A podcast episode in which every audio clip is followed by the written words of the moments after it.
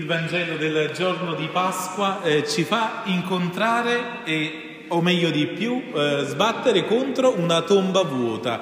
C'è Maria di Magdala, questa donna che per un grande affetto nei confronti di Gesù, così come eh, ciascuno di noi quando eh, perde una persona cara, va a visitare una tomba, va a visitare questa tomba quando era ancora buio, questa donna che si muove di notte. Quante volte no? siamo costretti a muoverci di notte quando ancora non vediamo e tante volte la nostra vita assomiglia un po' a questa notte in cui cerchiamo anche le prime ore del mattino per iniziare a incamminarci, per iniziare a trovare quel qualcosa che ha toccato il nostro cuore. E questa donna è stata toccata da Gesù, da questo maestro. Si era sentita così profondamente amata, tanto da dire, ma il primo giorno della settimana, finita ormai questa settimana, no, così piena quella degli azimi, quella dove Gesù è stato crocifisso, Maria si reca al sepolcro ma cosa fa? Vede che la pietra era stata tolta dal sepolcro.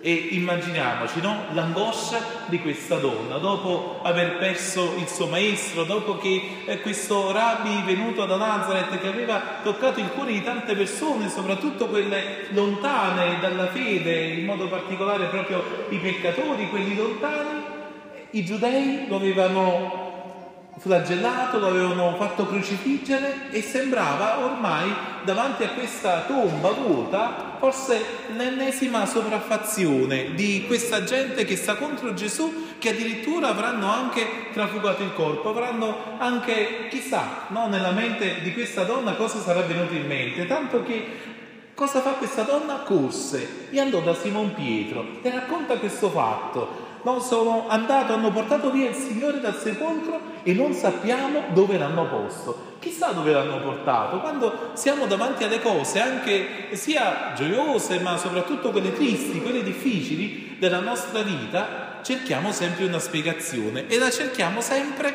sul piano prettamente umano. Non c'è il Signore nel sepolcro, qualcuno l'ha portato via. C'è sempre qualche cattivo di turno, c'è sempre un colpevole, c'è sempre un omicida, no? c'è sempre un, uh, qualcuno no? che, che, ci deve fare qualcosa di male. No? E, e invece cosa succede? Che Pietro e Giovanni si mettono e corrono, anche loro. Questo mattino di Pasqua è proprio una corsa e noi lo sappiamo, no? quando invece siamo tutti belli tranquilli è perché dormiamo, no? sentiamo quasi che anche il tempo del riposo è il tempo in cui uno vive di meno. E la corsa invece è proprio il ritmo dell'attività e di chi ricomincia a vivere. Inizia una nuova settimana, c'è il primo giorno della settimana, quasi a significare come anche la creazione no? riparte da capo. Chi ha ascoltato le sette letture dell'Antico Testamento nella veglia pasquale sa di, di questa prima notte della creazione in cui Dio crea dal nulla e anche questa corsa avviene dal nulla.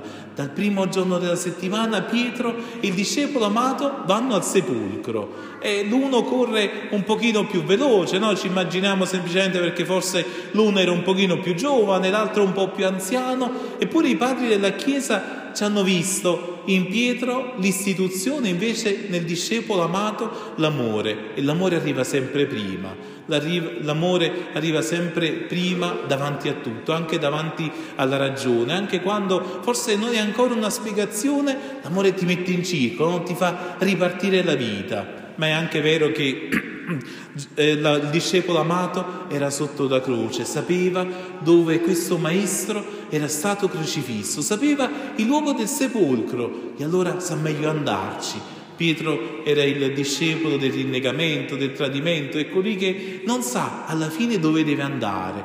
Quanto è importante nella nostra vita avere una direzione, sapere dove incontrare il Signore. Eppure anche il discepolo amato che si immaginava dove poterlo incontrare, anche lui deve fare i conti con questa tomba vuota. E cosa vedono? Entra prima Pietro e poi Giovanni e vedono una tomba vuota e anche eh, i teli posati lì, ma non vi entrò. Aspetta, Giovanni aspetta Pietro che vi entri. E cosa vede? Vede anche un sudario tutto bello piegato, anche il telo del capo. Cosa significa? Cos'è questa immagine di questa tomba vuota? E credo che ciascuno di noi stamattina, no? siamo in tanti no? per venire stamattina, ci sono anche tanti bambini, no? chi deve partire, chi deve anche andare a messa, insomma alle 11, si deve partire per tempo e mi immagino che sia per una famiglia, anche con i bambini piccoli, un po' difficile, insomma, prepararsi e poter uscire. Mi immagino che non tutti voi abbiate rassettato le vostre case che nessuno di voi forse ha piegato alla perfezione il pigiama e l'ha messo nell'armadio, che ha messo casomai a posto gli abiti del sabato sera, casomai li abbiamo buttati sulla prima sedia libera e li abbiamo lasciati lì. Al contrario, invece questi discepoli entrano nel sepolcro e trovano un sudario tutto bello e piegato. È il segno che questo risorto non ha più bisogno dell'abito della morte non ha più bisogno di un abito umano, perché gli è stata ridonata una vita nuova, perché il padre ha visto questo amore così grande del figlio, tanto da risuscitarlo. E allora Gesù lascia l'abito della morte.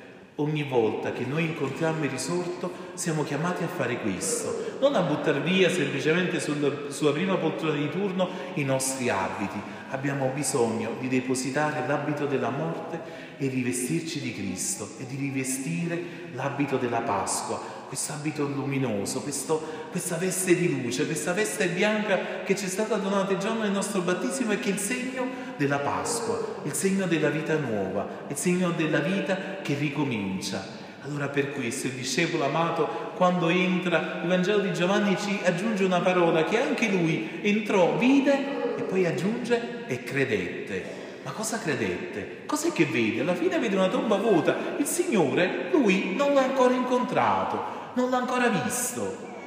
Noi celebriamo la mattina di Pasqua senza che in qualche modo il risorto ancora si faccia vedere. Eppure il discepolo amato lo sa profondamente che Gesù è stato risuscitato. E perché Gesù è risorto? Perché vede, vede quei teli posati lì e dice no, ma questo luogo non può essere il luogo del Signore. La morte non è mai il luogo della nostra vita. Noi siamo chiamati invece all'esistenza piena, siamo chiamati invece a risorgere. E se siamo con il Signore, noi facciamo proprio questo. Nella prima lettura abbiamo ascoltato eh, San Pietro che racconta la storia di Gesù in pochi versetti, di come fu un profeta potente in opere e in parole, come ascolteremo anche stasera nel Vangelo dei discepoli di Emos e che poi questi giudei lo hanno crocifisso, è morto e il terzo giorno è stato risuscitato. E continua dicendo, eppure è stato scelto che non apparisse a tutti, ma ad alcuni testimoni prescelti.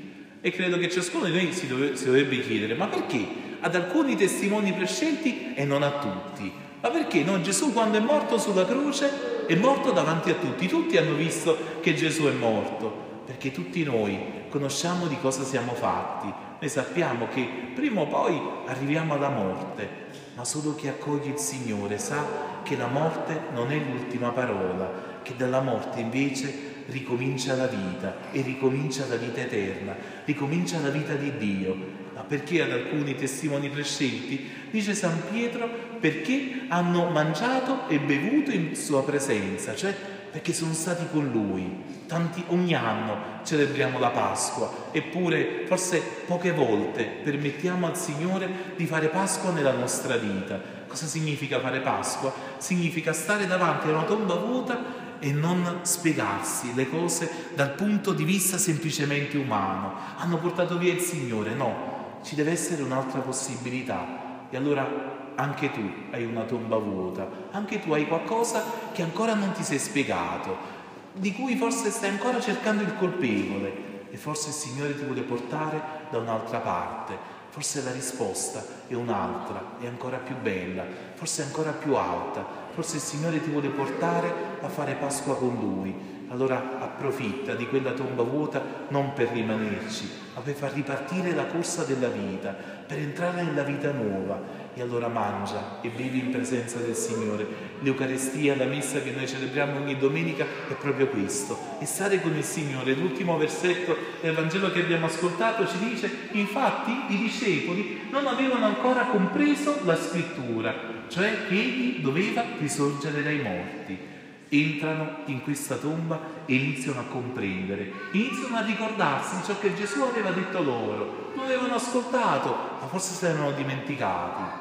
Chissà quante parole di Dio noi ascoltiamo, chissà quanti annunci di salvezza ci vengono offerti e finché non gli diamo ascolto non entra la Pasqua nella nostra vita. Allora il Signore che possa risorgere dentro di noi e anche in mezzo a noi, che l'esperienza della Pasqua è sempre un'esperienza di comunione. Pietro non va da solo al sepolcro, ha bisogno del discepolo amato e il discepolo amato non entra finché non è arrivato anche Pietro la risurrezione, la Pasqua arriva sempre perché un fratello accanto a me e che il risorto si possa sempre rendere visibile tra noi e in mezzo a noi. Allora sì che saremo la Chiesa del risorto. E auguri di Pasqua a ciascuno di voi.